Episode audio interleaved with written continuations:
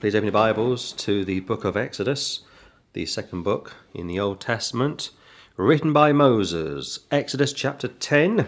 Exodus chapter 10. Let's begin today's life service, if we may, in verse 1.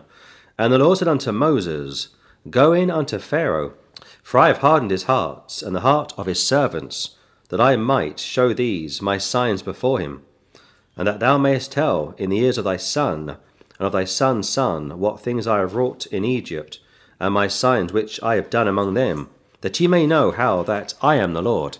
Go to 1 Corinthians chapter 1. So the Lord speaks to Moses, Moses speaks to Pharaoh, and this goes down as oral tradition, and then later on, this goes down into the Word of God. Uh, 1 Corinthians, 1 Corinthians chapter 1, uh, to explain part of what you've just looked at. 1 Corinthians chapter 1, look at verse 22, please.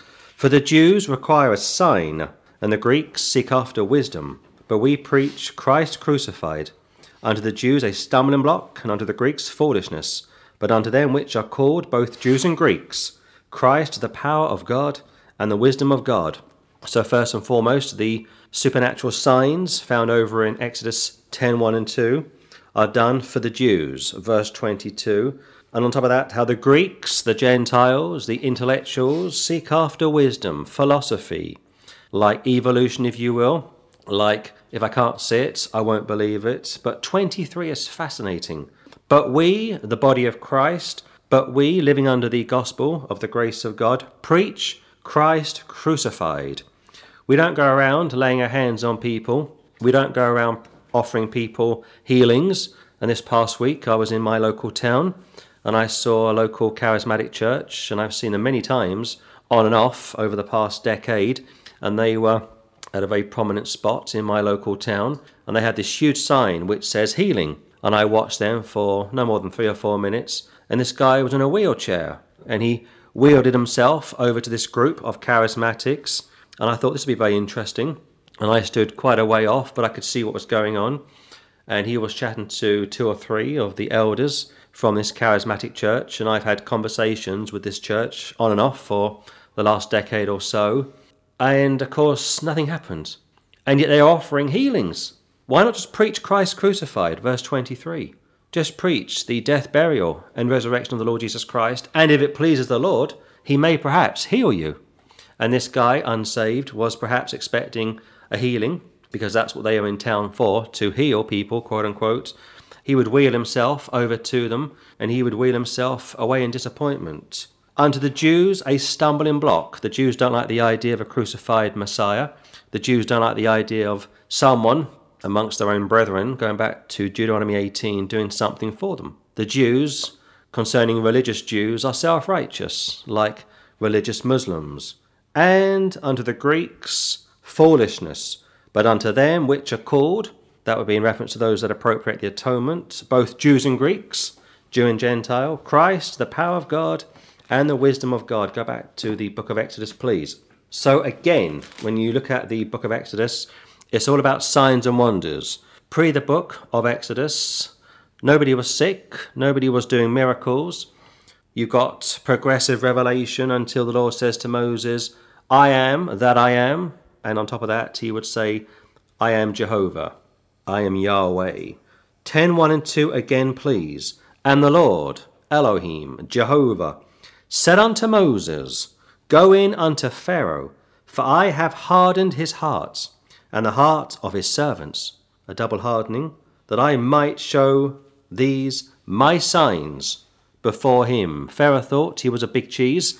Pharaoh thought he was deity. Pharaoh thought his servants were also something special, and I've already shown you how the magicians were unable to reverse some of the miracles that Moses and Aaron would do, and that, the whole point of this is verse 2 and that thou mayest tell in the ears of thy son and of thy son's son what things I have wrought in Egypt, and my signs which I have done among them, that ye may know how that I am the Lord. It's all about glorifying the Lord time after time the Lord Jesus Christ would do miracles like nobody else has ever done. He would far exceed Moses. He would say that he was Lord of the temple. He would say that he was Lord of the Sabbath. he would say that he was greater than Moses. In fact, that's found over in the book of Hebrews. Greater than Moses, greater than Solomon. And he would do miracles, first and foremost, to honour his father, secondly, to affirm his credentials, and thirdly, to increase the faith of his apostles. And here, 10, 1 and 2 is the same sort of thing. And I will spend a few moments this morning showing you similarities between Moses and Messiah. Look at verse 3 if you will. And Moses and Aaron came in unto Pharaoh and said unto him, Thus saith the Lord God of the Hebrews, How long wilt thou refuse to humble thyself before me? Let my people go, that they may serve me. So this is once again a reiteration concerning previous conversations. I think in total, from memory, Moses will have 12 meetings with Pharaoh, and it's the same old thing. Let my people go. This is a commandment, and if you don't, Almighty God will break your country. And here Moses and Aaron are once again in the presence of Pharaoh, and they are speaking on behalf of the Lord God of the Hebrews. Not the Lord God of the Catholics, not the Lord God of the Calvinists, not the Lord God of the Russian or Greek Orthodox Church, but the Lord God of the Hebrews. This is a Jewish book. If you are saved, if you are a Gentile, count your blessings. You are saved because the Jews rejected their Messiah. Acts chapter 7. They would reject their God, back in 1 Samuel chapter 8, they would reject the Messiah. Matthew 27. So if you are saved, if you are a Gentile, count your blessings, because as of right now, we are spiritual Israel. The church is in mystery form. 4. Else, if thou refuse to let my people go, behold, tomorrow will I bring the locusts into thy coast, and they shall cover the face of the earth, that one cannot be able to see the earth, and they shall eat the residue of that which is escaped which remaineth unto you from the hail, and shall eat every tree which groweth for you out of the field. And they shall fill thy houses, and the houses of all thy servants, and the houses of all the Egyptians, which neither thy fathers nor their fathers' fathers have seen, since the day that they were upon the earth unto this day. And he turned himself and went out from Pharaoh. Keep your hand there and go to John chapter 8.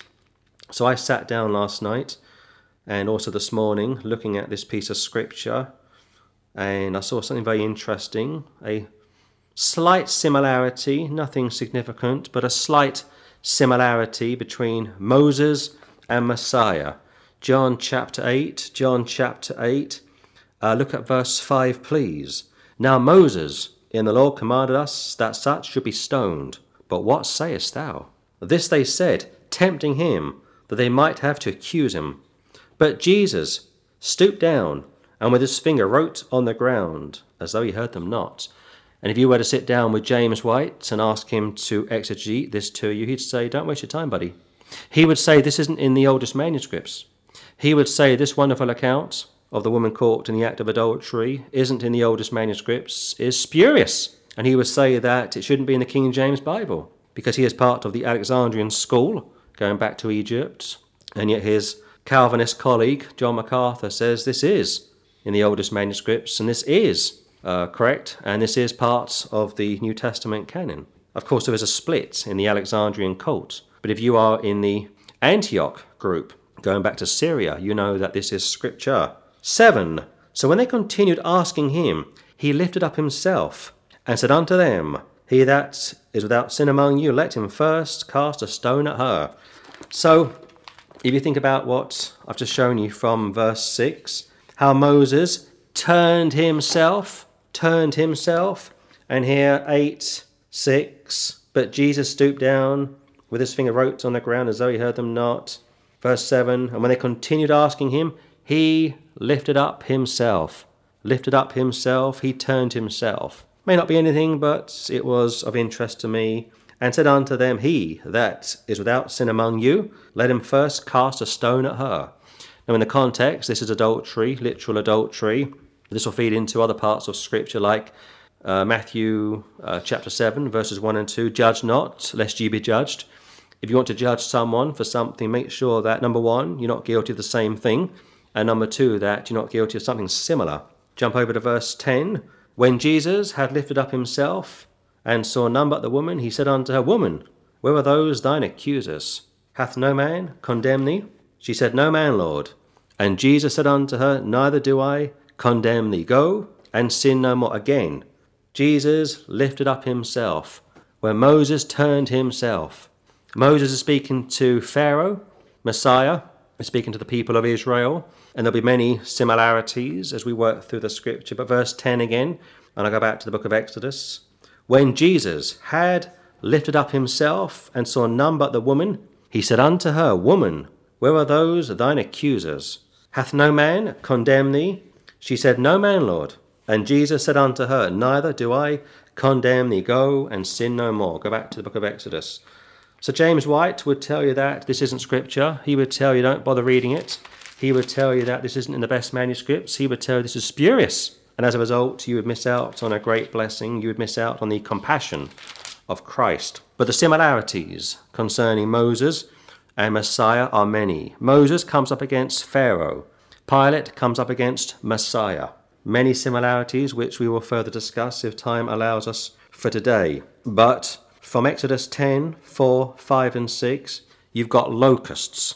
Now, over the last few uh, chapters, we've looked at lice, flies, locusts. A bit like sins, you start with a small sin and they soon escalate to big sins. Locusts are going to cover the face of the earth, verse 5. If you don't release my people from verse 4, that one cannot be able to see the earth. There'll be so many lice, so many flies, and here so many locusts that you won't be able to see your own hand. And they shall eat the residue of that which is escaped, which remaineth unto you from the hail, and shall eat every tree which groweth for you out of the field. And they shall fill thy houses, and the houses of all thy servants, and the houses of all the Egyptians, which neither thy fathers nor thy fathers' fathers have seen, since the day that they were upon the earth unto this day. And he turned himself and went out from Pharaoh. So locusts, first and foremost, eat everything.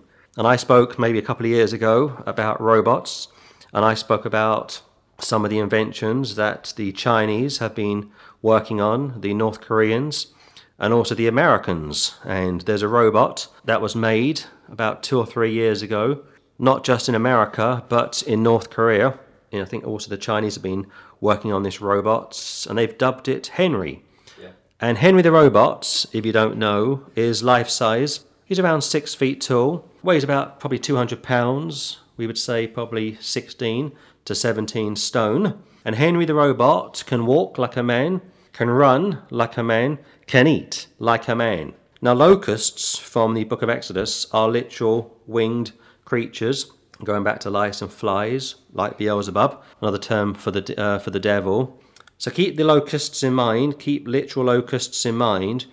But when we get to Revelation, in fact, go to Revelation now, Revelation chapter 9, locusts are referred to in a demonic sense. And therefore, if you think of what the North Koreans have been working on, and the Chinese, and also the Americans, they've got a robot called Henry. Now, Henry can walk, talk, and run. He can also eat people. And I've seen pictures on YouTube and I've seen videos online over the last couple of years of what the American uh, Army have been working on. And they've got these robots which can run, can uh, skate on ice, will not fall over. You can kick these robots, they won't fall over. And they can move. You think a leopard can move. These things can really move.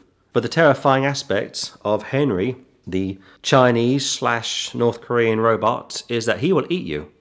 And what this thing does is it will be dispatched to a neighborhood, perhaps a troubled neighborhood. Perhaps there are dissidents living there, people that are questioning the authority from Beijing and elsewhere. And this robot can climb over walls. This robot can kick doors in. This robot can come through the windows. And this robot can eat you. And I mean eat you. It can crunch up your bones. And within two or three minutes, five minutes, you are gone. No remains left. Revelation chapter 9, let's see what John has to say about locusts. Revelation chapter 9, look at verse 1. And the fifth angel sounded, and I saw a star fall from heaven unto the earth. And to him was given the key of the bottomless pit. And he opened the bottomless pit, and there arose a smoke out of the pit, as the smoke of a great furnace. And the sun and the air were darkened by reason of the smoke of the pit. And there came out of the smoke locusts upon the earth, and unto them were given power as the scorpions of the earth have power. So let me ask you a quick question. If you're not a futurist, if you are a preterist, or if you are into amillennialism or even post millennialism, what do you do with this piece of scripture? If this hasn't happened, or if this has happened, When did this happen? I mean, tell me exactly when did this happen? If you hold to the historical position, which most people do, when did this happen? Of course, if you are a futurist, like I am, this is still to take place. A verse 4 And it was commanded them that they should not hurt the grass of the earth, neither any green thing, neither any tree, but only those men which have not the seal of God in their foreheads, in reference to the 144,000. And again, if you hold to the historical view, when did this happen? Secondly, who were the 144,000 witnesses? Three, where is the third temple? And the fourth question, who are the two witnesses? In fact, I'll give you one more question. Question number five. Who was the false prophet and who was the Antichrist? There's no answer, of course, is there? There's no satisfactory answer. Unless you hold to futurism, which means this is about to occur in the future, going back to Midrash. What Moses would experience back in the day, thousands of years before the Lord Jesus Christ, concerning his clash with Pharaoh, is going to repeat itself again. And if Moses is one of the two witnesses working alongside Elijah, then it's Midrash. What takes place in the Old Testament will take place again in the New Testament. Here, the 144,000 are safe. The scorpions, the locusts, verse 3, like Henry the robot, are probably demonic to some extent. Also, perhaps inbred or have perhaps taken the bodies of literal locusts. You've got a mix between the natural and the supernatural. We don't quite understand it. And sometimes the natural and the supernatural are so closely together, so closely together, that you can't quite make it out. Five, and to them it was given that they should not kill them, but that they should be tormented five months. And their torment was as the torment of a scorpion when he striketh a man. So anybody outside of the 144,000 are going to be tortured, tormented, like a cat with a mouse, if you will. And when a cat comes across a mouse or a cat comes across a bird, it takes great pleasure in tormenting that defenseless creature. And in those days, verse 6, shall men seek death like suicide, and shall not find it, and shall desire to die, and death shall flee from them. I can't really imagine it. You want to die? The entire world is falling apart all around you, and yet you can't even kill yourself. You get a pack of paracetamol, you go to the kitchen, and the water doesn't come out. And you got a whole pack of paracetamol, which would kill any man, and there's no water coming out of the tap. It's not going to help you, is it? Or you get a knife and you try and cut your wrist, and the knife is blunt. Or you try and throw yourself under a train, under a car, and there's no train, there's no car, no petrol. You're completely paralyzed, and you want to kill yourself, a bit like hell. Look at verse 7. And the shapes of the locusts were like unto horses prepared unto battle, and on their heads were as it were crowned like gold, and their faces were as the faces of men, partly demonic, partly uh, human, a cross between animal and human, which has led to some suggesting that in the tribulation or leading up to the tribulation, you're going to have half animal, half man, some kind of inbreed, a bit like David and Goliath. If you think of David and Goliath, if you think of Goliath to be precise, nine foot tall, six fingers, weighed 300 pounds or thereabouts, and some have suggested he was a demon. I'm not so sure about it. I would say that more likely he had a deficient gene, and because he was born as a result of incest, I think his father was also his brother, and his son was also his brother. You got three lines cursed, three uh, lines concerning Goliath, three demon possessed, to some extent lions, but more correctly, a human being, a freak, if you will, going back to the uh, 20th century. If you went into a zoo or a traveling fair, you would see people that were very tall, people that looked unusual, and uh, people would pay good money to be entertained by very tall men, very small men, women with beards, people that looked somewhat strange, like a freak. But they were still humans. But they had a bad gene, if you will. There was some deficiency, something went wrong during birth. For some of those people, puberty never came. Uh, for some of those people, puberty, uh, puberty came late. And as a result, they are freakish, but they're still human. And here it's the same sort of thing. Eight, and they had hair as the hair of women, and their teeth were as the teeth of lions. And they had breastplates as it were breastplates of iron, and the sound of their wings was as the sound of chariots of many horses running to battle. And they had tails like unto scorpions, and there were strings in their tails, and their power was to hurt men five months. So again, partly demonic, but also partly real from the animal world. 11. And they had a king over them, which is the angel of the bottomless pit, whose name in the Hebrew tongue is Abaddon, but in the Greek tongue hath his name Apollyon, meaning destroyer. And later on, when we get to, I think it's chapter 12 of the book of Exodus, the angel of the Lord is referred to as the destroyer. And most commentators have a very difficult time trying to work this out because the angel of the Lord is a Christophany of Jesus Christ in the Old Testament, and he's called the destroyer. And also, Paul speaks about the destroyer. But here, the destroyer is referred to here as Abaddon and Apollyon. You've got two destroyers. You've got two Christs. 2 Corinthians chapter 11 says two Christs, two spirits. You've got two churches. You've got the church of whore, the church of the whore, Revelation 17 and 18. You've got the church, the body of Christ. Many counterfeits. And here, this king over them is referred to as Abaddon, but in the Greek tongue hath his name Apollyon, meaning death meaning the destroyer. So the reason why I took you to Revelation 9 and go back to Exodus is to show you that what takes place in the Old Testament is like stage one. It's like a football match, and I gave, I've given the analogy many times over the years. A typical football match runs 90 minutes. The first half is 45 minutes, break. Second half, 45 minutes, completion. Two 45 minute segments completes a 90 minute game. That's what the Word of God is like. The Word of God is very similar to a football match. Old Testament, first half, New Testament, second half. But here, the locusts are going to eat everything. Now, back in the day of Moses, they were literal winged creatures, and they were mobilized from the Lord to eat up everything, like I say. Revelation 9, I'm going to repeat myself and suggest this again that robots are going to play a huge part during the Great Tribulation. The Word of God speaks about a army of 200 million now, as of right now, if you were to combine all of the armies of the world, you wouldn't get 200 million. You would struggle to get 100 million. But if demons are going to be deployed, if unclean spirits are going to be mobilized, if the supernatural is going to be quadrupled, going back to when the Messiah came, it seems like everybody was demon possessed. He was going around laying hands on people, casting out demons and devils, unlike that, that fraudulent church in my town last week. They couldn't heal a dead horse. And he went around, uh, he went around healing people. He went around helping people. He gave sight to the blind. He gave hearing back to the deaf. He walked on the water. He fed thousands of people. And he was he was healing people left, right, and centre because the devils knew that the Messiah was on the face of the earth. So let me say this, and I will try and pull these verses together. Locusts eat everything. Robots, like Henry, is able to eat human beings. Also, be mindful of this: that during the time of Moses, and Pharaoh, the locust was considered a god. The locust was considered deity.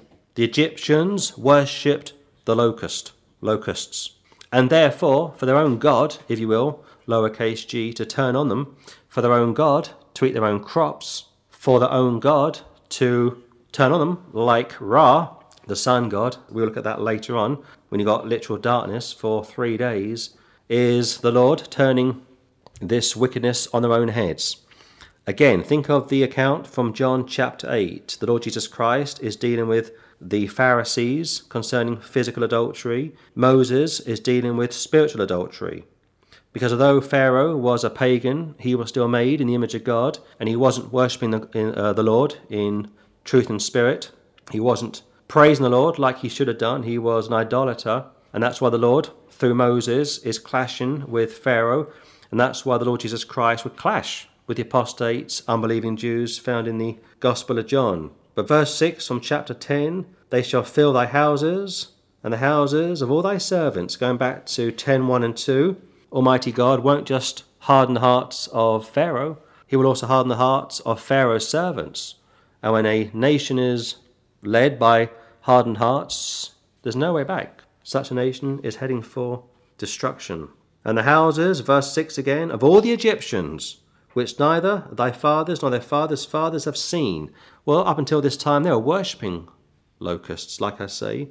They would pray to the God of the locusts to assist their harvest, since the day that they were upon the earth unto this day. And he turned himself and went out from Pharaoh. What a message to deliver to Pharaoh. And yet, time after time, Pharaoh is hearing the words from Moses.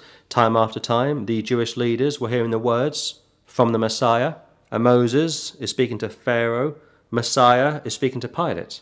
And Pilate, like Pharaoh, Pharaoh, like Herod, is going to reject the words of the Lord. Because, of course, they know that to receive the words of the Lord is going to be their complete ruin. Going back to 1 Corinthians 1 22 to 23. Verse 7, and I'll close. And Pharaoh's servants said unto him, How long shall this man be a snare unto us? Let the men go, that they may serve the Lord their God. Knowest thou not yet that Egypt is destroyed? Mein Führer, don't you know that Germany is destroyed? Don't you know that the Russians are 10 miles outside of Berlin? Don't you know that all of our men are dying on the Eastern Front? Don't you know that we are having to deploy children, 9, 10, 11, 12, with pickaxes, with shovels to fight the Russians? Don't you know that the Americans, the Canadians, the French, and others are 20 miles outside of Germany. Churchill and Roosevelt and Stalin have agreed to allow the Russians to go into Berlin first. Don't you know, mein Führer, that once, uh, once they arrive, they're going to rape all of our women? Don't you know that once they arrive, there's no hope for us? Don't you know by 1946, over 2 million women are going to have abortions as a result of those Russian conscripts barging into Berlin and Britain under Churchill, Britain under Roosevelt, Britain under France and other countries, uh, to their shame, stood back and allowed the Russians to go into Berlin, and they had a time of it. It was bad enough that by 1946 the people of Germany were eating animals from the zoos. That was bad enough. But on top of that, these illiterate Russians were, like I say, barging into Berlin, raping women, and by 1946, over 1 million abortions took place. Of course, not every woman would abort, would murder her baby, but many did. This is the same kind of thing. You've got Pharaoh, you've got his lieutenants, you've got his magicians almost pleading with Pharaoh to have a wake up, to wake up, to smell the coffee. They know that it's all over. And yet, Pharaoh, like Hitler and other despots, was on the verge of a breakdown. Going back to when Germany was almost almost uh, at the gates of Moscow, and Stalin had a breakdown, literal breakdown. For three days, he locked himself away. Nobody could find him, nobody could uh, speak to him. He was having a nervous breakdown. And Pharaoh's servant said unto him, How long shall this man be a snare unto us? Concerning Moses, of course, let the men go, that they may serve the Lord their God. Let the children of Israel out. Knowest thou not yet that Egypt is destroyed? He didn't know it. He didn't know, and Hitler didn't know. Hitler gave orders to his uh, soldiers, his generals in Paris, and he said, flatten Paris, flatten France. He gave orders to his uh, generals in Italy, flatten the Vatican, arrest Pius XII. And his German officers, many Catholic, knew that the war was over, didn't uh, honour the orders of Hitler.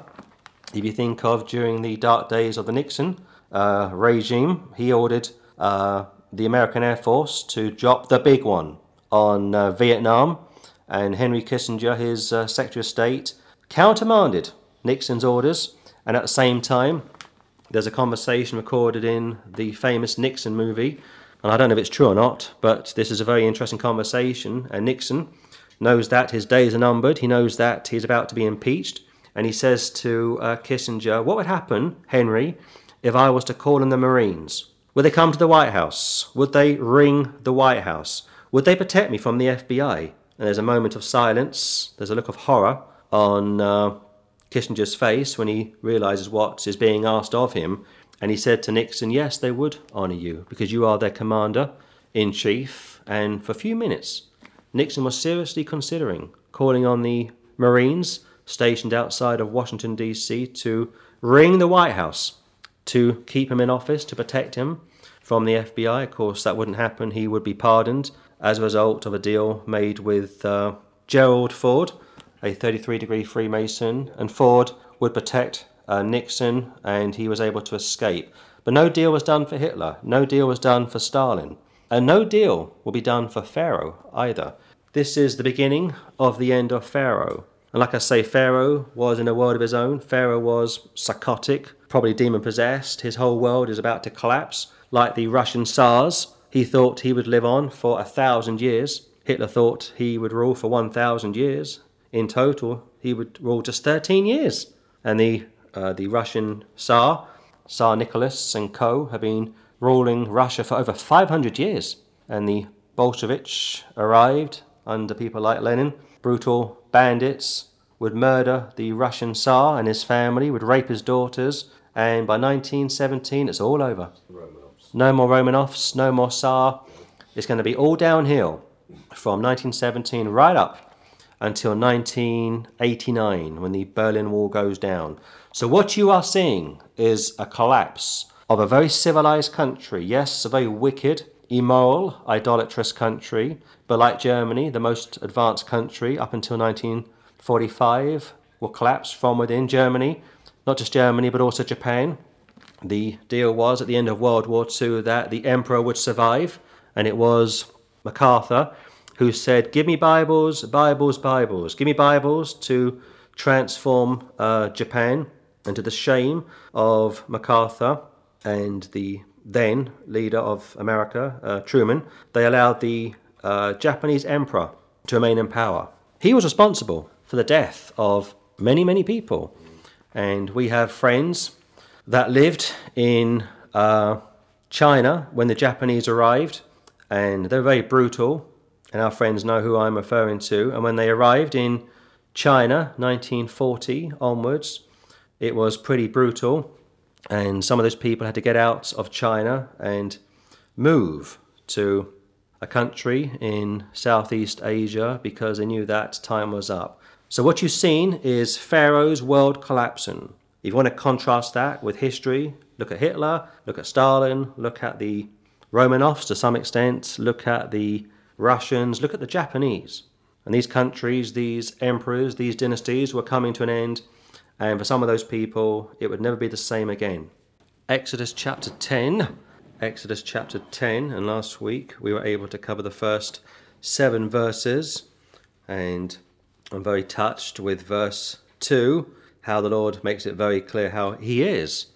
I am the Lord, how He is the eternal God, has no beginning, has no end. He is simply I am. And that's something which you can take to the bank. He doesn't change. You might change, I might change, the body of Christ might change, but He doesn't change.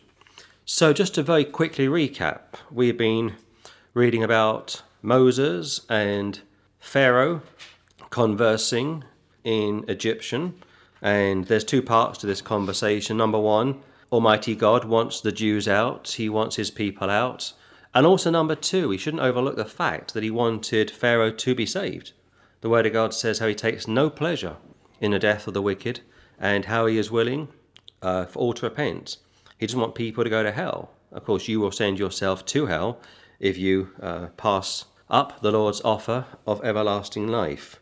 But so far, it's about Moses. So far, it is about Pharaoh. And the Lord is speaking through Moses, if you will. This is a very common Old Testament theme. It's very, very rare for the Lord to just appear, whether Old Testament or New Testament, and speak to a particular person. He would normally speak through third parties. And therefore, last week, like I say, we were able to cover the first seven verses, and I'm going to read seven again. And Pharaoh's servants, Pharaoh's lieutenants, Pharaoh's magi's, Pharaoh's religious fathers, said unto him, How long shall this man be a snare unto us? Let the men go that they may serve the Lord their God. Not yet their God in reference to the Egyptians, but in reference to the Hebrews. And if you meet people on the street and you try and witness to them, they say, Well, if that's what works for you, I'm happy for you. of A very condescending, arrogant attitude. And we try and switch that to, But he's your God as well. You need to receive him as well. Because one day you will die and you will be judged. Colon, knowest thou not yet that Egypt is destroyed? Well, of course, he didn't know. He was a narcissist. He thought he was the biggest thing since sliced bread, and he was. He was a very powerful man. I can't reiterate that enough. He was a very powerful man. He was a superstitious man. And I gave you the uh, scripture from John 8 last week when the Lord dealt with literal adultery, and here he's dealing with spiritual adultery. He thought he was something special, he thought he was deity, and for the first time in his entire life, somebody has challenged him. Going back to when we do street work, we speak to people, and I'm convinced that nine times out of ten, those people that we speak to have never been spoken to in that way before, have never been challenged in that way before. And I can see people's expressions as the penny starts to drop and they are trying to work out what they are hearing from us and the initial reaction would be well that's your opinion or they make fun of it or they mock it. But how about when they go home? How about when they're on their own and they start to think? But look at verse 8 if you will. And moses and aaron were brought again unto pharaoh and he said unto them go serve the lord your god but who are they that shall go the lord your god the lord my god the Lord our God. And yet He's not your God, He's not my God, He's not our God until we personally receive Him. And here this is very interesting because Pharaoh refers to the Lord as Jehovah. That's a sacred name. You won't find many Jews that call God Jehovah. Most Jews, even secular Jews, liberal Jews, still choose their words very carefully when it comes to describing Almighty God. Moses and Aaron were brought again unto Pharaoh, introduced or invited into his inner circle or his proximity, his throne room. And he said unto them, Go serve the Lord your God. But who are they that shall go? He's almost bartering, he's almost negotiating with them. As they say, he allowed such and such to take place through gritted teeth, or you had to literally uh, drag it out of him that kind of expression, denoting what Pharaoh is asking from Moses and Aaron. 9. And Moses said, We will go with our young and with our old, with our sons and with our daughters, with our flocks and with our herds will we go, for we must hold a feast unto the Lord. Very clear. Young, old, herds, flocks, everyone and anything. In other words, this will be a major clear out. And that's why this book is called The Exodus a major departure. And the latter part of verse 9 For we must hold a feast unto the Lord. So for today, we would say this that every Sunday, Bible believing Christians around the world, when they are able to, will meet to hear the Word of God uh, being read, expounded, have corporate prayer, and when the service concludes, break bread. Most churches, most Bible believers will do that at least once a week. I know there are some churches that break bread once a month. There are some churches that break bread twice a year, very bizarrely. But most conservative, Bible believing Christians or fellowships or groups within groups will break bread every Sunday. And if you want to know what a church constitutes, just two or three people. Just two or three people. Of course, if you can increase that figure to maybe 300 people, why not? Go for it. But the Lord will accept just two or three.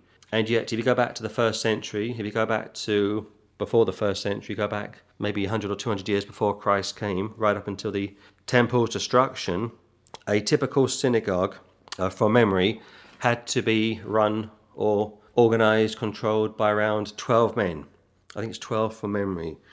That was a legal, constituted, a legal, a legally recognized synagogue, 12 or thereabouts. The Lord said, No, I will lower that to two or three, because he knew that one day Bible believers would be a minority of minorities. He knew that one day it wouldn't be possible for Christians to meet in large numbers, like North Korea, like China, like even Saudi Arabia.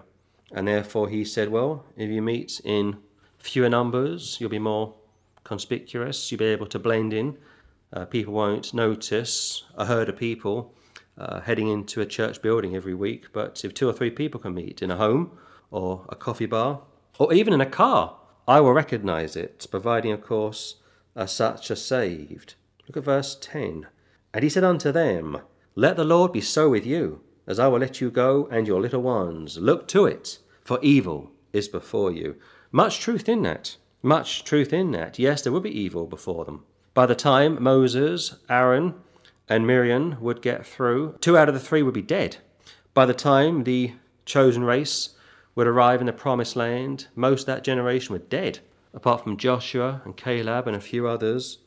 And here it's almost similar to John 11, I think it is, when Caiaphas prophesies, and it says in brackets, he did so because he was the high priest that year. He wasn't aware of it. And back in John 11, he is prophesying about the Messiah coming and dying for the sins of the world. Daniel chapter 9, he would be cut off, but not for himself, And here it's the same sort of a thing in a roundabout way. It's almost as if the Lord is speaking through Pharaoh. And yes, he would speak through unsaved people, he would speak through saved people, obviously. Caiaphas was unsaved, and the Lord spoke through him, John 11. And here it's very reminiscent. Look to it, for evil is before you. And he said unto them, Let the Lord be so with you. That's an interesting statement. Let the Lord, let Jehovah, that sacred name again, let Yahweh be so with you. And we say, The Lord be with you, or we say, God bless you. Look at it again. And he, Pharaoh, said unto them, Moses and Aaron, Let the Lord be so with you. And yet, of course, there's a sarcastic tone to this, as I will let you go and your little ones.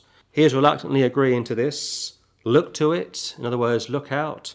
Check the coast is clear. For evil is before you.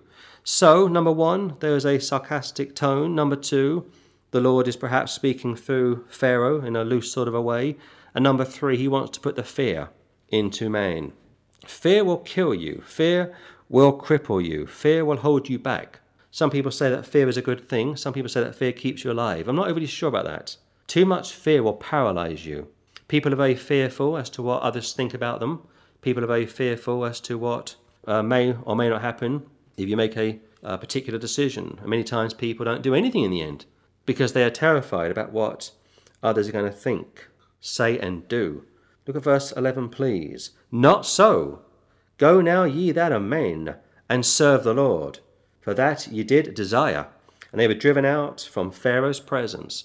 Pharaoh, like I say, is a narcissist. Pharaoh is a bit like Henry VIII, a very troubled character, a very complex character. And we use that term often. We say he's a very complex person or she's a very complex person, and most of us are complex. Uh, I was able to profile uh, Judas Iscariot during our Scotland outreach, and that uh, message ran to four and a half hours. And I'll be honest with you, we just scratched the surface. We just scratched the surface when it came to profiling Judas Iscariot. And here they have been driven out from Pharaoh's presence. He, of course, is infuriated. He feels humiliated. He doesn't like the idea of these two shepherds breezing into his palace, like I say, and reading the riot act to him. He doesn't care for that. When people walked into his presence, they went down on their knees. If you met Oliver Cromwell, you had to bow three times. Up until 1996, 1997, if you were in the presence of the Queen of England, you had to walk backwards not 100 years ago, less than 25 years ago. And every time Parliament reopens, the Queen is summoned from Buckingham Palace, and she goes from Buckingham Palace to the House of Lords, and it's quite a ceremony to behold. And when she gets to the House of Lords, the head of the Lords, who represents the government, will walk towards her, give her the government uh, business for the forthcoming cabinet. And up until up until 1995, 1996, once he had presented such a document to her, he had to walk backwards very carefully. He couldn't turn his back on her, you see. Now, of course, that has been changed. You can turn your back on her and walk away. But up until recently, people that met the Queen, especially uh, during the opening of Parliament, to be more precise, had to walk straight towards her and then walk backwards. Couldn't turn your back on her. Similar sort of thing from verse 11. But look at verse 12. And the Lord said unto Moses, Stretch out thine hand over the land of Egypt for the locusts, that they may come up upon the land of Egypt, and eat every herb of the land, even all that the hail hath left. So we said this last week that locusts were considered to be deity, they were considered to be holy and sacred, very reminiscent to the Hindus' belief, and that's why they won't, or they're very careful what they eat as are the Buddhists. We spoke about Henry the Robot last week, a very uh, devious invention uh, being let loose on dissidents or enemies of the state, quote unquote, and such a robot will eat you. And I was sent an email this week asking me if I thought that the locusts are helicopters. I don't believe that. I don't believe that the locusts are helicopters. It is true that the world of aviation has changed considerably in the last 25 years. In fact, this past week, four RAF planes built in America have flown from South Carolina to Marham, which is near Norfolk, and they say that those Royal Air Force planes, they cost over 100 million pounds each, uh, are the most sophisticated planes in the world. They are invisible on radar, and Britain has ordered, I think, 150 of those planes to take off from the new aircraft carriers, and they'll be used by the Royal Air Force. And people, you know, just 25, 30 years ago would have thought that was impossible. I think when the Americans first built the B 2 bomber back in the 1980s, early 90s, that was considered to be something really spectacular. I mean, how can a plane fly 8,000 miles and be invisible on the radar? But it was, and it still is. And that plane, just a quick footnote, was shot down over Yugoslavia during the uh, Balkans War on the orders of uh, Milosevic. And what was reported at the time, I'll get back to this in a minute, was that there was a mole. There was a French mole in NATO, and that French mole tipped off the uh, Serbs, and they were able to shoot down that American B 2 bomber, which around the time cost half a billion dollars. It was sent to Moscow, stripped down, and of course, the Russians were able to really get underneath the bonnet, or the hood, as the Americans call it, to work out what that flying bird, as it is referred to, how it worked, how it functioned. If you think about the other plane that, shot, that was shot down over the China Sea around 15 years ago, and that spy plane was shot down by the Chinese, it landed, it was forced down, and the Chinese arrested 12 American Air Force uh, airmen as they are referred to, and they were held for eight days, nine days. That was humiliating. And George Bush was the president at the time, and the Chinese put these men, and I think maybe a couple of women, on Chinese television, and they said they were spies, they were this, they were that, and it was touch and go for a period of time, a bit like when the Royal Navy lost their seamen uh, to the Iranians about 10 years ago. But to cut a long story short, the American crew were released, obviously, and uh, the British seamen were released, obviously. But that ship, excuse me, but that plane, that plane that was forced down in China remained in China. And of course, the Chinese stripped that plane down, went through it very thoroughly, like the Russians did with the B 2 bomber, and they got the coordinates and they were able to rebuild both of those American spy planes. Well, that gives you some idea as to how far we have come when it, uh, when it comes to technology, stealth planes, stealth ships, and now Britain's got four stealth fighter jets, and there are over 130 still to come. But when it comes to locusts, verse 12, I don't believe that they are in reference to helicopters. Now, you could have a cross between something demonic and something human. I won't go beyond that. Look at verse 12 again. And the Lord, Jehovah, said unto Moses, probably in Hebrew, Stretch out thine hand over the land of Egypt for the locusts. And that's real power. Never mind Pharaoh, never mind the Singapore summit this week. That's real power. That they may come up upon the land of Egypt. It's almost like he's summoning up, uh, he's calling up the dead, and eat every herb of the land, even all that the hail hath left. In a sense, it's similar to John 11, when the Lord said, to Lazarus, Come forth. But before he said, Come forth, he said, Lazarus, come forth. And that is real power. But here, Moses, agent of the Lord, is controlling the animal world. In a sense, similar to Adam, who would name the animals, of course. 13. And Moses stretched forth his rod over the land of Egypt, and the Lord brought an east wind upon the land all that day and all that night. And when it was morning, the east wind brought the locusts. This is very reminiscent to the Great Exodus, chapter 15. You've got, I think from memory, 1.6 million Jewish men, women, animals, and also that mixed multitude fleeing from Pharaoh. They go through the Red Sea. The Lord opens that thing up, and I got the figures somewhere, but I think from memory, according to one uh, Russian mathematician, he said it took 12 and a half hours for 1.6 million people to go through the Red Sea. Again, that is real power. Never mind these stealth jets, never mind these summits, never mind this or that. When it comes to having control over good old Mother Nature, that's real power. 14. And the locusts went up over all the land of Egypt, and rested in all the coasts of Egypt. Very grievous were they. Before them there was no such locusts as they, neither after them shall be such. So the Lord takes these locusts, these disgusting creatures, which even today can really cripple a country. I remember seeing some footage on YouTube about three or four years ago when locusts uh, were seen uh, destroying crops in Israel. And people were saying then, this is very reminiscent to chapter 10. But again, the Lord is using locusts for a reason.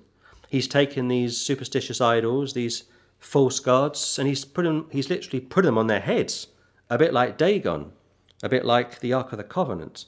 When the Philistines confiscate the Ark of the Covenant, and it's put side by side with Dagon, the fish god, and it says the following day how when they found Dagon, their beloved god, it was back to front. And the next day it was face down. And the next day its hands and feet were crippled, were literally destroyed. And of course, you know what that uh, is picturing. It's picturing victory over Dagon, another term for the devil. And eventually, the Philistines were very upset about it. They saw their God was very weak, impotent, and on top of that, they started to experience bubonic plague. And the Lord was really hitting the Philistines hard, so much so that they panicked and decided to put the Ark of the Covenant on a horse and cart, and it was sent down the road, and it would arrive in somebody's home whose name escapes me. And when it was told David what had taken place, he was greatly pleased because that uh, certain character whose name escapes me was blessed because he was able to, if you will, take care of the Ark of the Covenant. So this is really going back to the ancient world. This is going back to who calls the shots. This is going back to I am that I am. Or before Abraham was, I am. That's real power. And here the Lord, through Moses, like I say, is working through the animal kingdom. But here, specifically, locusts. 15. For they cover the face of the whole earth, so that the land was darkened, and they did eat every herb of the land, and all the fruit of the trees which the hail had left and there remained not any green thing in the trees or in the herbs of the field through the land of Egypt. Absolute annihilation. If you can picture or if you've seen any aerial shots of Germany 1946, it is just obliterated. Frankfurt, Berlin, Bonn, Stuttgart, the entire country, Hamburg, it's just rubble. And I mean, when the Allies, when the Allies uh, bombed Germany at night time, it fell to the Brits and daytime it fell to the Americans. They just flattened that country. And when you flew over Germany in 46, it was like something out of a third world scene. It was just desolation. And here it says how they covered the face of the whole earth, not just Egypt, but the whole earth. But in the context, Egypt, so that the land was darkened. Underline that in your Bibles. And they did eat every herb of the land, and all the fruit of the trees which the hail had left and there remained not any green thing in the trees or in the herbs of the field through the land of Egypt. So you know if you eliminate greenery like trees, or what you eat like spinach, or something nutritious, you know that within five minutes the entire country is going to be in an absolute uh, crisis. Keep your hand there and go to uh, Revelation chapter 6. So, again, what you read about in the Old Testament, nine times out of ten is going to be repeated. Uh, it's like a remake. It's like if you've watched an old movie and then some years later they do a sequel. It could be Top Gun, made back in the 1980s, and now next year they're going to do a remake with the same crew. Uh, or Alien, made back in the 1970s, they did two, three parts to that um, or anything that you can think of, they try and redo it and they try and uh, build on it, or maybe Back to the Future. They did, I think, three or four of those movies. And here, Revelation chapter 6 is very similar to Exodus uh, chapter 10. Uh, Revelation chapter 6, Revelation chapter 6, look at verse 12. And I beheld when he had opened the sixth seal, and lo, there was a great earthquake, and the sun became black as sackcloth of hair, and the moon became as blood and the stars of heaven fell unto the earth, even as a fig tree casteth her untimely figs when she is shaken of a mighty wind. Sun became black as sackcloth of hair, and the moon became as blood, pitch black. terrifying. If you think of being in a situation when the light, when the lights go out, that's pretty frightening. Imagine being at uh, 30,000 feet on a plane. Or imagine being on the underground in London and the lights go out. Imagine, imagine being in an elevator and the lights go out. And I beheld when he had opened the sixth seal, and lo, there was a great earthquake, and the sun became black as sackcloth of hair, and the moon became as blood. And the stars of heaven fell unto the earth, so even as a fig tree casteth her untimely figs when she is shaken of a mighty wind. Now, like I said last Sunday, this can only be interpreted if you are a futurist. If you're not a futurist, this isn't for you. If you're not a futurist, these, this, this, this means nothing to you because you can't exegete this. 13 again.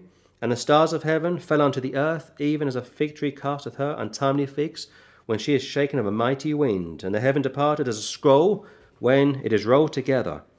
And every mountain and island were moved out of their places. And the kings of the earth, and the great men, and the rich men, and the chief captains, and the mighty men, and every bondman, and every free man hid themselves in the dens, and in the rocks of the mountains, and said to the mountains and rocks, Fall on us, and hide us from the face of him that sitteth on a throne, and from the wrath of the Lamb. For the great day of his wrath is come, and who shall be able to stand? Go back to chapter 10, the book of Exodus. So, what you're reading about from Exodus this morning is going to reoccur again during the Great Tribulation. Moses was very active, shall we say, back in the book of Exodus, obviously, he's up against Pharaoh. He will be probably used as one of the two witnesses to take on the Antichrist. Moses, Elijah. Moses, Aaron. Moses, Aaron, Pharaoh. Moses, Elijah, Antichrist. Moses, Aaron. Jesus, John. Moses, Aaron. Peter and Paul. Moses, Aaron. James and John. 16. Then Pharaoh called for Moses now and in haste, and he said, I have sinned against the Lord your God and against you. This is very reminiscent to what Judas would say. I have sinned in that I have betrayed the innocent blood. Couldn't be said about you and I. We're not innocent, never have been, never will be. But Judas made the case for Christ in that he was guilty of betraying the innocent blood. Pharaoh called for Moses now in haste. He's desperate, almost. And he said in Egyptian, I have sinned against the Lord your God, not my God. He still won't bend the knee. He is aware that the Lord is the Lord of the Jews, the Hebrews. Going back to last week, uh, the Lord of the Hebrews, for today, Lord of the church. But he won't bend the knee yet. I have sinned against the Lord your God and against you. I have sinned. So Balaam would say the same. He would say, I have sinned. Judas would say the same. I have sinned. King Saul would say the same I have sinned. And like I say, even priests would hear Judas's worthless confession. But real repentance, a real act of contrition, uh, would be found from people such as Job, Peter, and Isaiah. So, therefore, as far as I am concerned, Pharaoh was simply sorry uh, for what was about to take place, like the loss of his sphere, not soul. Going back to uh, chapter 9, uh, 27. In fact, I'm going to read it again 9 27. And Pharaoh sent and called for Moses and Aaron and said unto them, I have sinned this time. The Lord is righteous, and I and my people are wicked. Well, he was right. He was wicked, his people were wicked. He had sinned, but again, he's sorry for, if you will, being caught. Like Judas was sorry for uh, not being victorious. Real repentance, just for the record, is to be sorry for who you are and what you are. It's not just, well, I'm sorry, Lord, for being caught with my hands in the till, sticky fingers, or I'm sorry for this, or I'm sorry for that. No, real repentance is to be sorry for who you are and what you are. And here, what he's saying is partly correct, but there's no real follow up, if you will. In a sense, he's simply telling Moses and Aaron what they want to hear. 17. Now therefore forgive, I pray thee, my sin only this once, and entreat the Lord your God, that he may take away from me this death only. So now he's, in a sense, bartering, like I say, from uh, verse 8. He's now negotiating, in a sense, from verse 8. But here, Pharaoh, a very strange man, knows that it's all up, going back to uh, verse uh, 7, and yet we could say he was in denial. He was biding his time. If you go back to 1944, 1945, they knew that the war was over uh, in reference to the Germans, and they said to Hitler, It's all over. And uh, he said, No, we have some mystical uh, weapon being built, the V 2 rockets they're working on. And the V 2 rockets were awful inventions. They would fly from Germany and also from France. They would fly over Britain, cut out, and just crash. And you could hear those things coming, and you couldn't run uh, quick enough to get away from the V 2 rockets. And those things would just be dropping out of the sky like dead flies. And Hitler really believed that they had other great inventions up his sleeve. And his generals were saying to him, But it's all over. We've lost six million men. We've lost in Russia. We've lost in uh, France. The Allies have landed. They pushed uh, the Germans right the way back into parts of Holland and uh, other parts of Europe. And they are maybe two or three weeks away from arriving in Berlin. And Hitler, a bit like um, Pharaoh, was in denial and he started to fire his top generals, but it was too late. The war was over. And here it's too late for Pharaoh. And yet again, forgive me, I pray thee, my sin only this once. and entreat the Lord your God that he may take away from me this death only. He's almost thinking of himself, like most despots, like Papa Doc. He's thinking about himself. He's thinking about how can I get out of this situation? Can I find a safe passage out of my country? Could you smuggle me out on a submarine? Of course, such didn't exist back in the day, but that's almost what's going through his mind. 18. And he went out from Pharaoh and entreated the Lord. So, time after time, Moses would entreat the Lord. He would intercede, he would plead with the Lord. He would do so later on when idolatry uh, sprang up in the camps of Israel. Are different camps. They would travel, they would stop, they would get their tabernacles out, they would take time out, if you will, and there were several occasions of idolatry breaking out, and Moses would uh, rip his shirts, his clothing, a picture of grief, as would Aaron. It's also um, worth reminding ourselves about Phineas, the son of Aaron. He would uh, take a spear, a javelin, and find somebody who'd been guilty of idolatry and throw that spear through such a person's heart. And it says over in the book of Psalms how the Lord stayed the plague due to that man's interceding or intercession, due to that man uh, dealing with the issue at hand. The Lord would honour uh, the involvement, the intercession, going back to the fact, time after time in the Old Testament, how the Lord spoke through people. He would speak through Abraham, he would speak through Moses, and he would certainly speak through all of the kings in Israel. Verse 19, and I'll close. And the Lord turned a mighty strong west wind, which took away the locusts, and cast them into the Red Sea. There remained not one locust all the coasts of Egypt. So the Lord, first and foremost, takes this locust, which, like I say, was sacred, quote unquote. He turns it on its head, like Dagon the god. He allows it to run wild. He allows it to terrify the Egyptians because they worshipped such a creature, and when it pleases the Lord, he takes the problem which he has partly created. It says over in Isaiah 45 how he creates evil. He creates light, he creates darkness. And that's something which Calvinists could never really get their head around. And therefore, he takes a negative, and when it pleases him, turns it into a positive.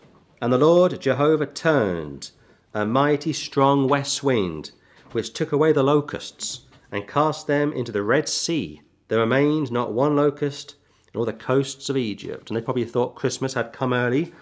They're probably dancing in the streets of uh, Cairo and Alexandria, thinking that we have won, that somehow Ra, their uh, sun god, and we'll get to him next Sunday, has saved the day.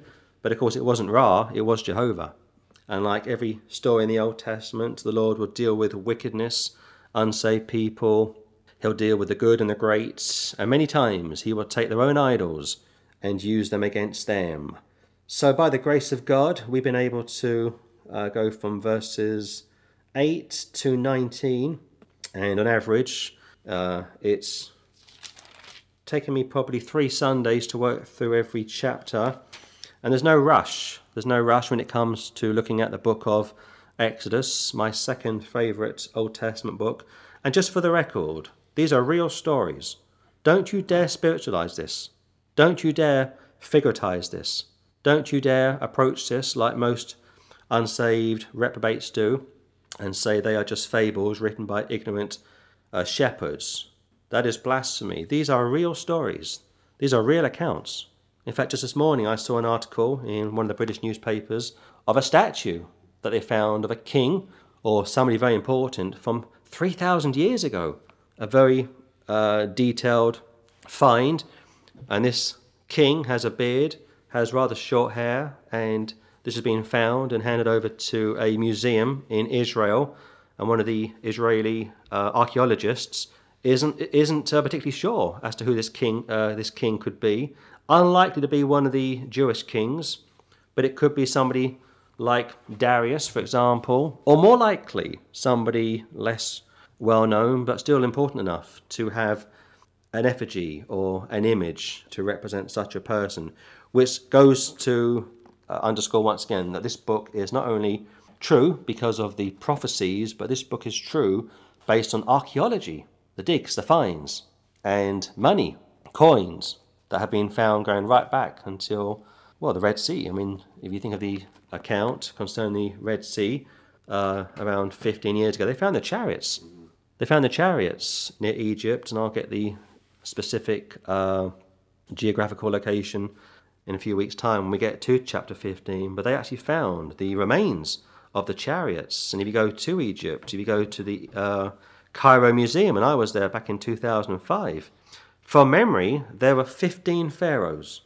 I think 15 pharaohs from memory, a bit like 15 Roman emperors. Interesting figure. And out of those 15 pharaohs, if you go to the museum in Cairo today, they've only got 14. And I remember saying to one of the tour guides, Where's number 15? If number 15 was Ramesses II, my Bible says he was drowned in the Red Sea, hence why you don't have his remains in your museum today. And she was a Muslim, and of course, they don't like the Bible particularly. They say it's been corrupted. But the point was this out of 15 pharaohs, from beginning to end, if you go to Cairo, they've only got 14. Or so they say. The remains are just 14. And of course, number 15 is missing. And if that is the case, then there has to be, I would suggest, Ramesses II. So my point is this this is a reliable historical book. These are real miracles. Moses was a real man. Aaron was a real man. Pharaoh was a real man. Jesus was a real man. John the Baptist was a real man.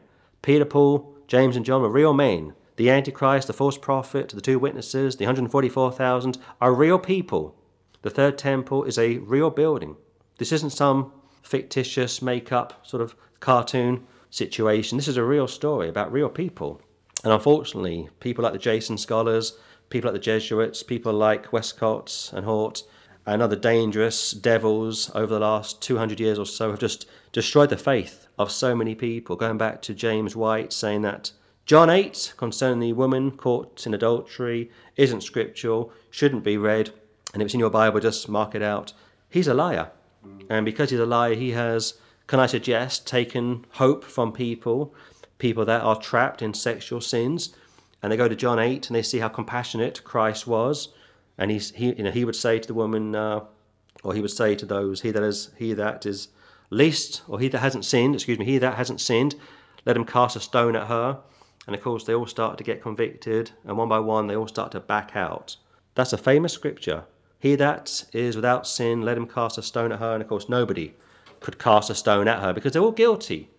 Not particularly that sin, but other sins like greed, envy, uh, hatred, bitterness, uh, obesity, uh, selfishness, lack of forgiveness. You know what the Word of God says? It says if you break one of the commandments, you've broken all of the commandments. So please, if you are new to these studies, if you are new to the Word of God, if you are joining me every uh, Lord's Day morning and you're not sure about these miracles, they are real and they will be repeated in a similar sense during the Great Tribulation.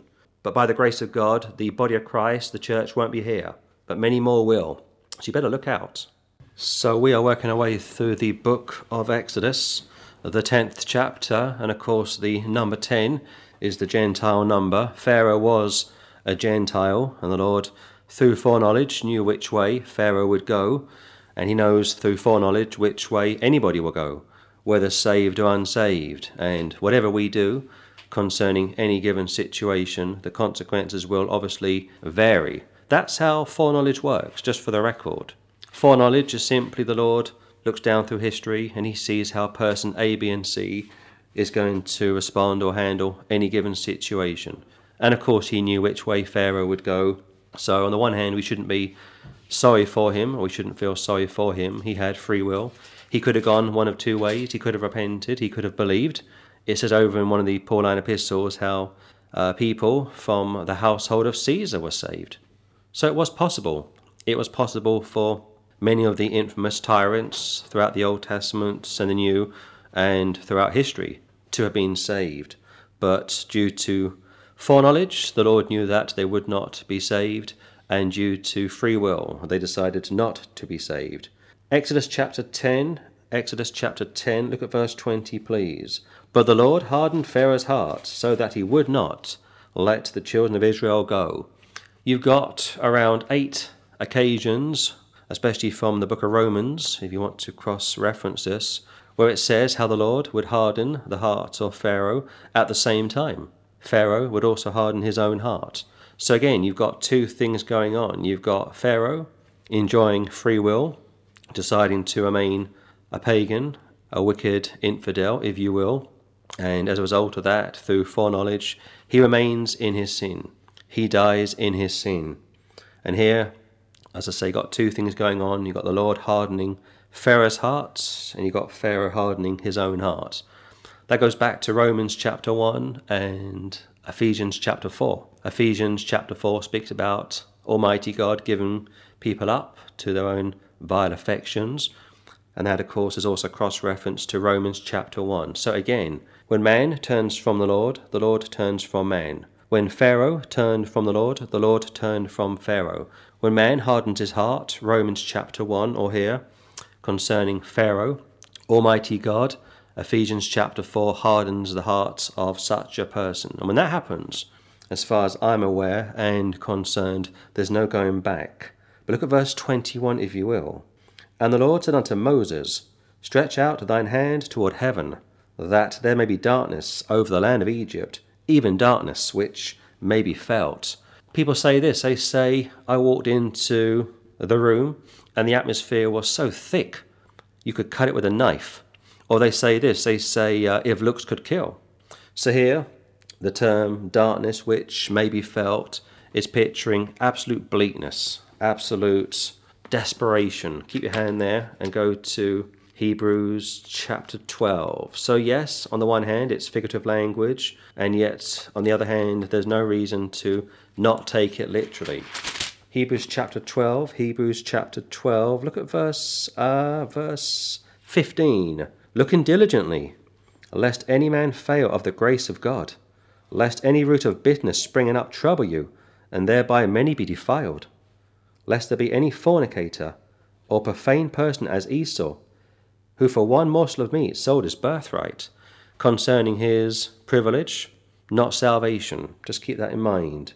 For ye know how that afterward, when he would have inherited the blessing, he was rejected, for he found no place of repentance, though he sought it carefully with tears. So, in the context, Esau, being a profane, immoral person, would discard his birthright, his inheritance, and we discussed this some weeks ago going back to our millennial inheritance. And here, Esau, when he realized what he had turned down, a bit like an unsaved man in hell, he wanted a second chance. Of course, there is no second chance.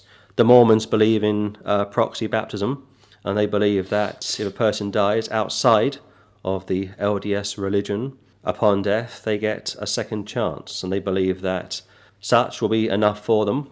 And what they say is this well, we will baptize people now and they were going through the phone books many years ago and doing proxy baptisms.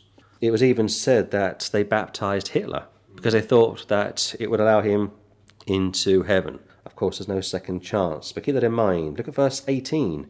For ye are not come unto the mount that might be touched, and that burned with fire, nor unto blackness, and darkness, and tempest, and the sound of a trumpet, and the voice of words, which voice they that heard entreated that the word should not be spoken to them any more, for they could not endure that which was commanded. And if so much as a beast touch the mountain, it shall be stoned or thrust through with a dart. And so terrible was the sight that Moses said, I exceedingly fear and quake. But ye are come unto Mount Zion, and unto the city of the living God, the heavenly Jerusalem, and to an innumerable company of angels, to the general assembly and church of the firstborn, which are written in heaven, and to God, the judge of all, and to the spirits of just men made perfect, and to Jesus, the mediator of the new covenant, and to the blood of sprinkling that speaketh better things than that of Abel. Go back to the book of Exodus. Heaven or hell, saved or unsaved. If you want to have the blackness of darkness forever, if you want to be a wandering star, if you want to be suffering eternal damnation and shame, just stay as you are. Don't believe in the Lord Jesus Christ. Keep doing religion. Do your own thing. It's all relative. It's all the same anyway, or so most people would have you believe. But if you want to be saved, you need to believe on the Lord Jesus Christ. So here, 10:21 again. The Lord said unto Moses, Stretch out thine hand toward heaven, that there may be darkness over the land of Egypt, even darkness which may be felt.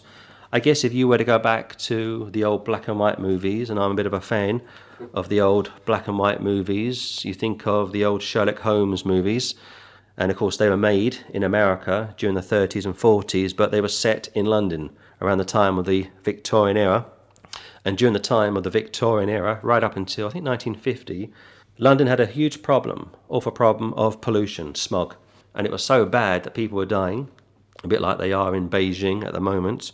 And the governments around 1950 51 brought in the Clean Air Act. And the Clean Air Act was just what it says. It was simply to clean up the air because the air was filthy. But go back to the 30s or 40s, it was really thick.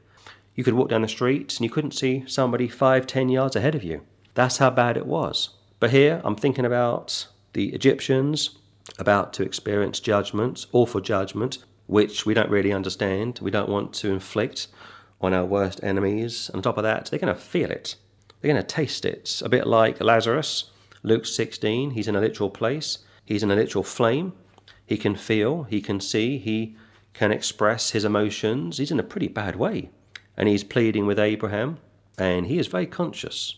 Now, of course, that is the first death, not the second death, and people get confused many times when they try and understand the first and the second death. People get confused with the judgment seats of Christ and the great white throne judgment. They're not the same. When we get saved, we are in the kingdom of God in a spiritual sense. When the Lord returns, we will be with him and we'll be in the literal, everlasting kingdom of heaven, which of course starts for the 1,000 year period. Look at 22. And Moses stretched forth his hand toward heaven, and there was a thick darkness in all the land of Egypt three days. They saw not one another, neither rose any from his place for three days. But all the children of Israel had light in their dwellings. When Christ hung on the cross, from beginning to end, it would last six hours. And from memory, I think Mark's Gospel says it was dark for around three hours. So the last parts of the six hours, it's absolute darkness, which, if you will, is a picture of the tribulation, pre wrath, post wrath. But for three hours, there's darkness, literal darkness, and that wasn't just observed in and around Jerusalem, it was also observed in Italy. And there was a Roman historian, an Italian historian whose name escapes me, who made the case that it was a complete eclipse. So you've got Christ in Jerusalem hanging on a cross, literal darkness, and also you've got figurative darkness because the religious leaders were going around blaspheming him, saying, If he really is the Son of God, come down from the cross, save himself and us. That's mockery, that's spiritual darkness, but you've also got literal darkness, pitch black, and yet, even though there's pitch black, absolute darkness all around the cross of Christ, you've got John representing the church. You've got his mother and a group of others representing the true believing remnant. They went in darkness, they were basking in the glory of the ray of the Lord Jesus Christ. go to First Thessalonians chapter 5. So, physical darkness, spiritual darkness. Before the Apostle Paul was saved, he was spiritually depraved. He was a real zealot, he was a hothead. He was going around killing people, he was going around uh, getting people to blaspheme Almighty God. And then one day the Lord took that man, knocked him off his horse, literally, put him flat on his face, literally, and a light shone from heaven, and he was able to respond to that light. That's a good picture of repentance on your face. You won't come to the Lord unless you are broken. You won't come to him unless you want to be made alive. And yet, going back to Esau, a somewhat immoral, profane, fornicator, and of course, in the context, it's spiritual fornication, not literal fornication. Yes, he wasn't uh, the best of the best from the Old Testament, but he was a spiritual fornicator, a spiritual adulterer. He turned his back on the blessing, sold it to Jacob, the old schemer. So Paul the Apostle is knocked off his horse. He's literally blind uh, for three days. The Lord speaks to one of the leaders of the early church, Ananias, I think it was, from memory, puts his hands on him. Brother Saul, receive thy sight. He's now able to see physically and also spiritually. This is a new birth. Until you are born again, this book is closed to you. Until you are saved, you have no interest in the Word of God. But 1 Thessalonians chapter 5 harmonizes quite nicely with this. Uh, look at verse 1. But of the times and the seasons, brethren, ye have no need that I write unto you. Ye have no need that I write unto you. The Lord Jesus Christ would say that only the Father would have knowledge of the, uh, the exact moments of the second advent, because at that moment Christ had emptied himself of his deity. He was in submission uh, to his Father, and he was receiving, if you will, progressive revelation a bit like Moses would back in the Old Testament. So when he says that only the Father knew the exact moment, that is true. Because at that moment, he's moments from, or he's very near, going to the cross, and he's emptied himself of his deity, and now he is about to present himself as a sacrifice to the Lord. So when Paul says from 1 Thessalonians 5 1, but of the times and the seasons, brethren, ye have no need that I write unto you. He's speaking about the second advent second advent, not the rapture. For yourselves know perfectly that the day of the Lord so cometh as a thief in the night, not the rapture, second coming.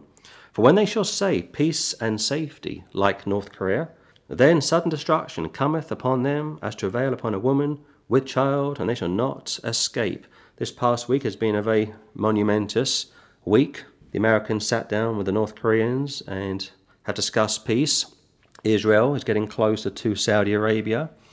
The World Cup kicked off uh, the day before yesterday. A lot of countries turned up, a lot of handshaking, a lot of uh, embracing, and people are of the opinion that the world is coming together. Don't be deceived.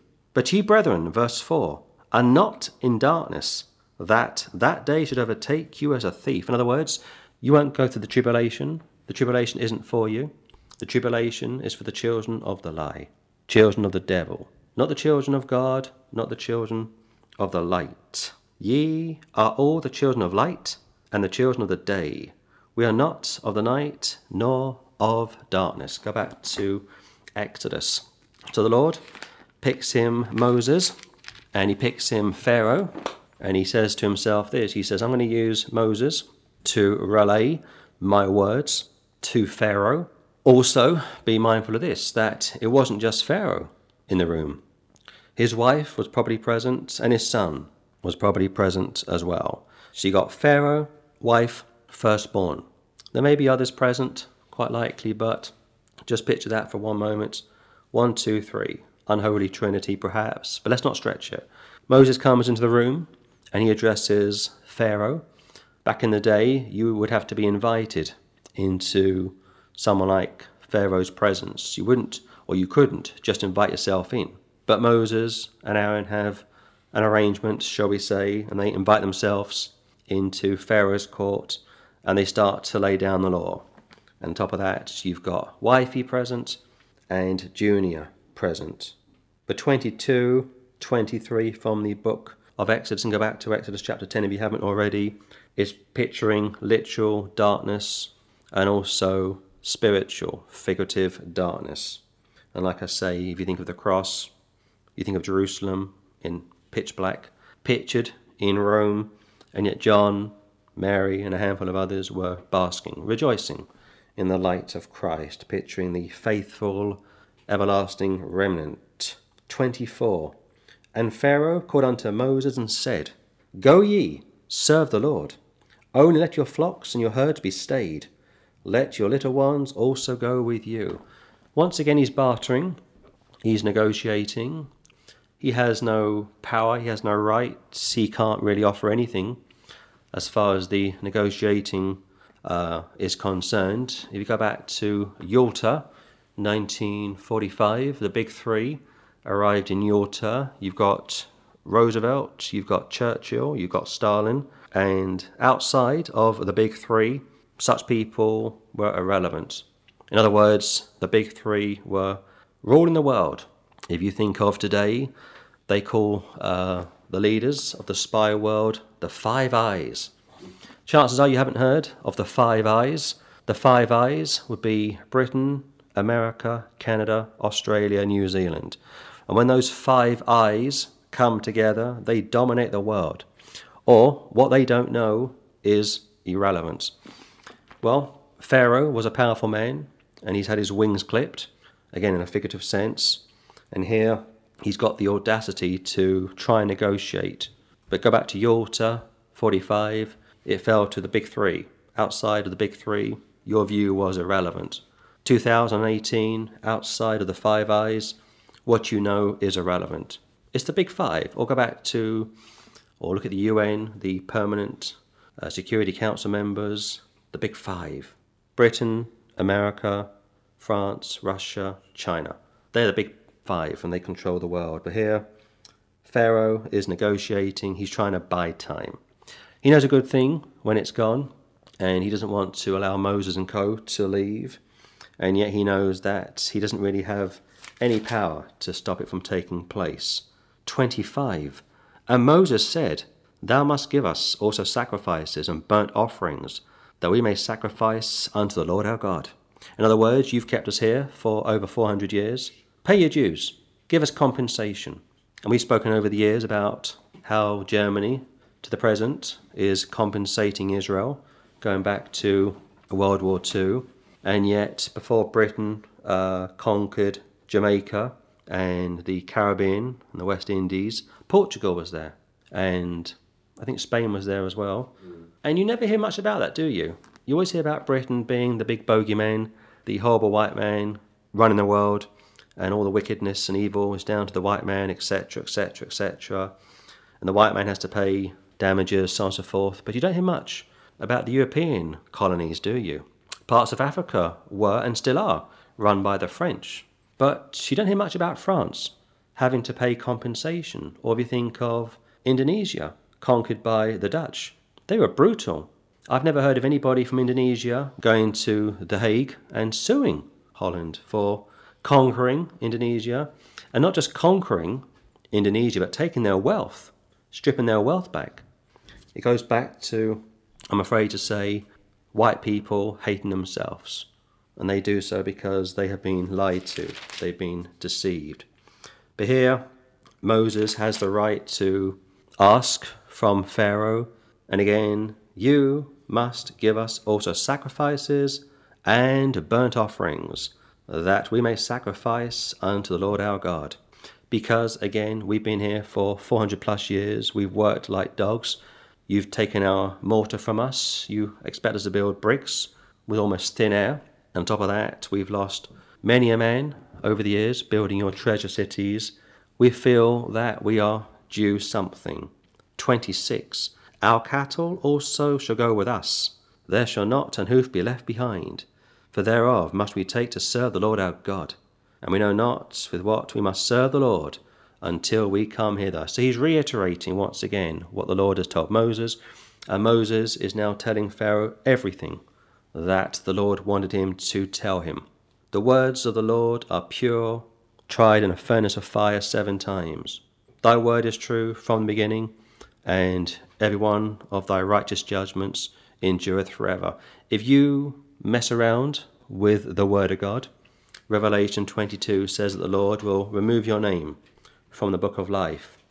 Now, let me just say this as a quick footnote. I do believe in once saved, always saved, everlasting security or eternal security. And yet, I tell you something, every time I look at Revelation 22, it puts the fear of God into me because I can't harmonize that with other parts of the scripture. And what people say is this well, John is speaking about unsaved people.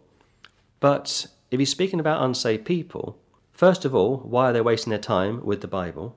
It seems that saved people, or professing saved people, are the ones that mess around with the Bible. Unsaved people, apart from Ian McKellen, the homosexual reprobate who likes to rip pages out of the Bible, he wouldn't dare do that to the Quran, incidentally. Wouldn't dare. And the Quran also condemns homosexuality, just for the record. But when it says from Revelation 22 that if you add to the word or take from the word, Almighty God will take your name out of the book of life. And of course, you know what that refers to. It refers to one's place in eternity. Now, if you're saved and you're messing around with the scripture, if you're adding or subtracting intentionally and you don't repent of that, it look very good for you. But if you confess it, 1 John chapter 1, and quit doing it, 1 John chapter 1, the Lord will forgive you and cleanse you. But 26, cattle also shall go with us, including men, women, children, young and old. There shall not an hoof be left behind. In other words, when we leave, we will leave nothing behind. Why? For thereof must we take to serve the Lord our God. And we know not with what we must serve the Lord until we come thither. So let's be fair to Moses. This is a picture of faith to depart from Pharaoh's presence, Pharaoh's palace, to depart with dagger eyes, going back to you could just feel the atmosphere, you, you could cut it with a knife. If looks could kill, to be fair to Moses, he's come face to face with Pharaoh. He's seen Pharaoh down, he's seen Pharaoh's wife down, he's seen Pharaoh's firstborn son down, he's seen Pharaoh's lieutenants the so called holy reverent fathers down. And therefore, he wants to make it crystal clear that when they leave, they all leave, or they came as a package, they will leave as a package. 27. But the Lord hardened Pharaoh's heart, and he would not let them go. So once again, Pharaoh is weighing up his pros, his cons, or he's weighing up his options, I should say, and he's very carefully and methodically weighing up his options he doesn't want to allow Moses to leave too quickly. If you go back to 45, Roosevelt was very sick. Churchill had had two heart attacks and a stroke, and they travelled a long way. And the fittest of the three was Joseph Stalin, also the youngest of the three. And the big three, as they were referred to, in fact, let me correct myself, it wasn't Roosevelt, I think it was Truman. So you got Truman, Churchill, and Stalin. Of course, they would meet uh, previously it was Roosevelt. Beforehand, he was very sick. Yeah, Attlee, of course, would succeed uh, Churchill. But the big three, when they initially got together after the war, they carved up Europe. And old Uncle Joe said, I want all of Eastern Europe. And nobody could say no to him because the Americans were tired, Britain was bankrupt, and old Stalin had 15 million men behind him. And they were ready to move. So they were the top guys. They were the top guys, and here it's the same sort of a thing, but the Lord is dealing with Pharaoh. He's going to punish him, he's going to destroy him, ultimately, going back to free will, going back to predestination. 28.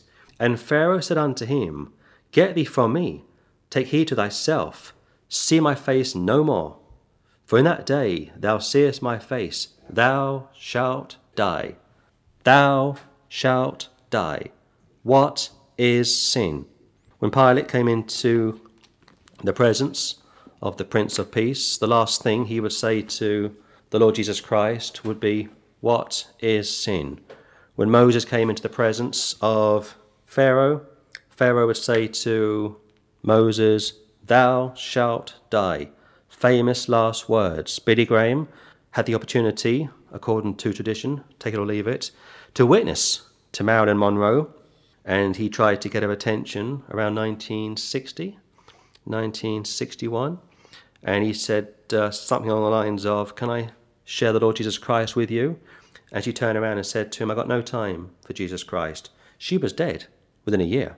If you think of uh, the Beatles, if you think of John Lennon, he gave an interview in 1967 And in that interview, now infamous, back in 1967, he said, We, being the Beatles, are bigger than Jesus.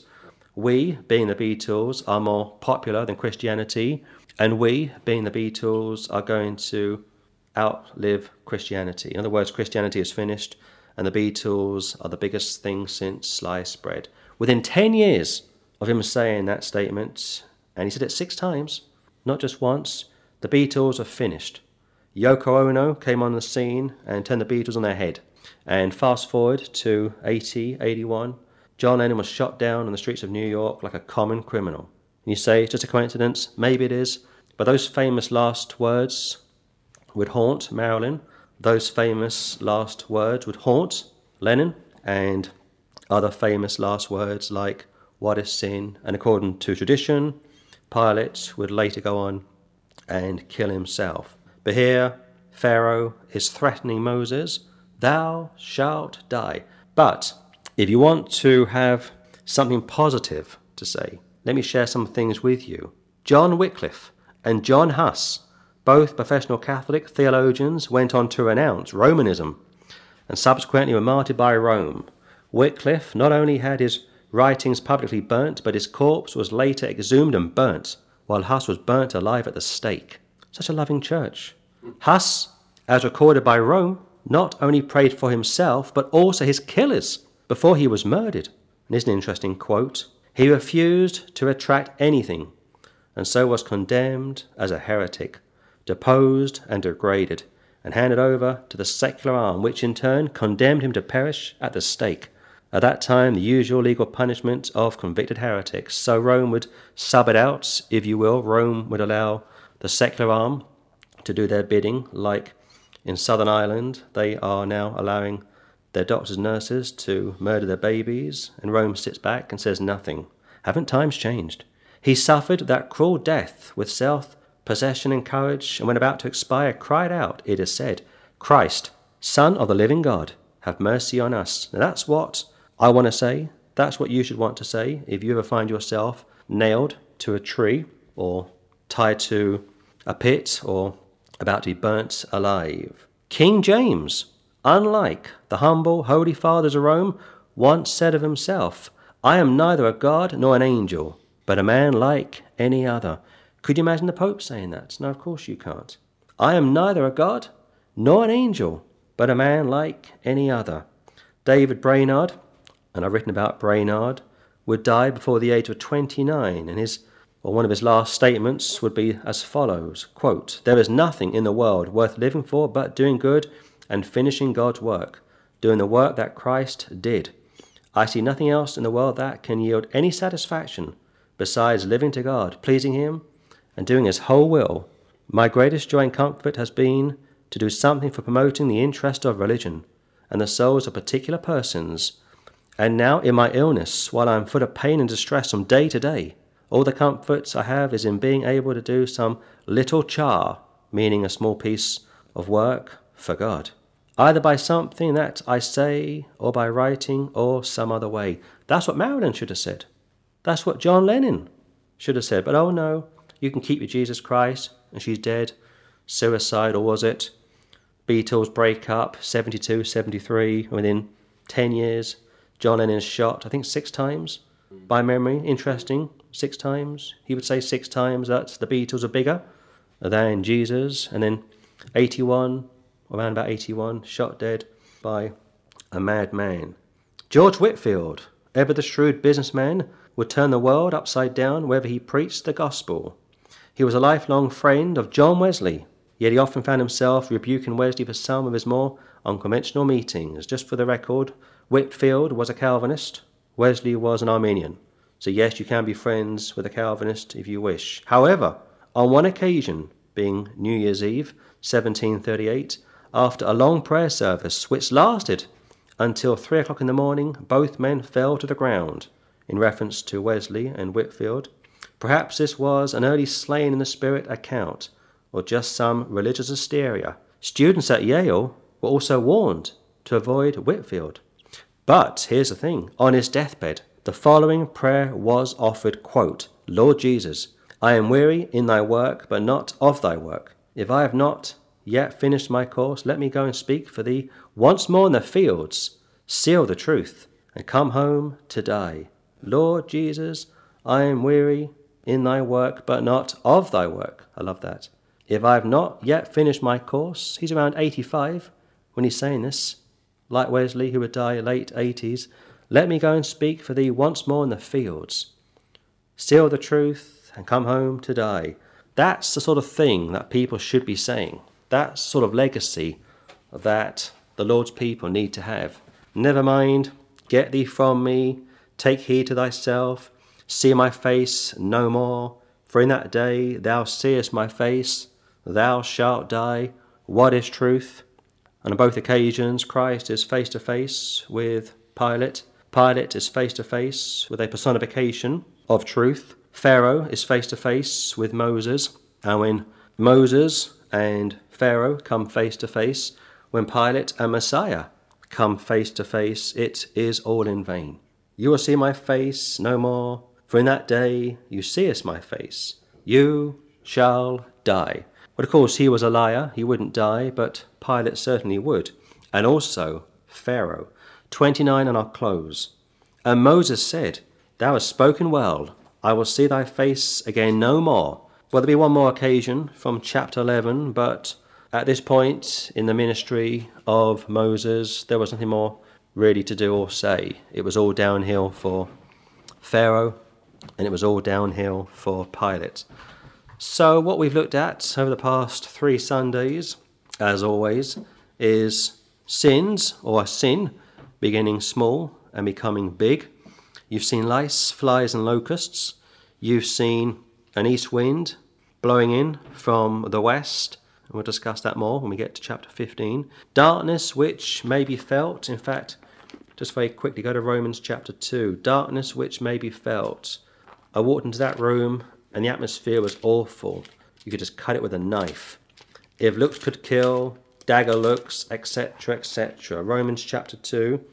Romans chapter 2. But after thy hardness and impenitent heart, verse 5, treasures up unto thyself wrath against the day of wrath, and revelation of the righteous judgment of God, who will render every man according to his deeds. To them who by patient continuance in well doing seek for glory and honour and immortality, eternal life. That's the saved. But unto them, unsaved, that are contentious and do not obey the truth, but obey unrighteousness, indignation, and wrath, tribulation, and anguish upon every soul of man that doeth evil, of the Jew first, and also to the Gentile. But glory, honour, and peace to every man that worketh good, to the Jew first, and also to the Gentile. For there is no respect of persons with God. So again, you are either saved or unsaved, you are either for the Lord, or you are against the Lord. And like I say, due to foreknowledge, the Lord looked down from eternity past to eternity future, and he would see everything and everyone. And he knew which way Pharaoh would go, he knew which way Pilate and Herod would go. He knows which way I'm going to go. In around 20 minutes' time, I'll leave my home, get into the car, go from A to B, do this or that, and any one of a certain uh, batch of things could happen to me, and I'll handle things in different ways. The Lord already knows what's going to happen, and based on how I handle any given situation, the consequences will obviously vary. And that goes back to Pharaoh having the chance to be saved and turning it down. Pilate had the chance to be saved, turned it down. Herod had the chance to be saved and turn it down. Thou shalt die, lethal words. What is sin? Lethal words.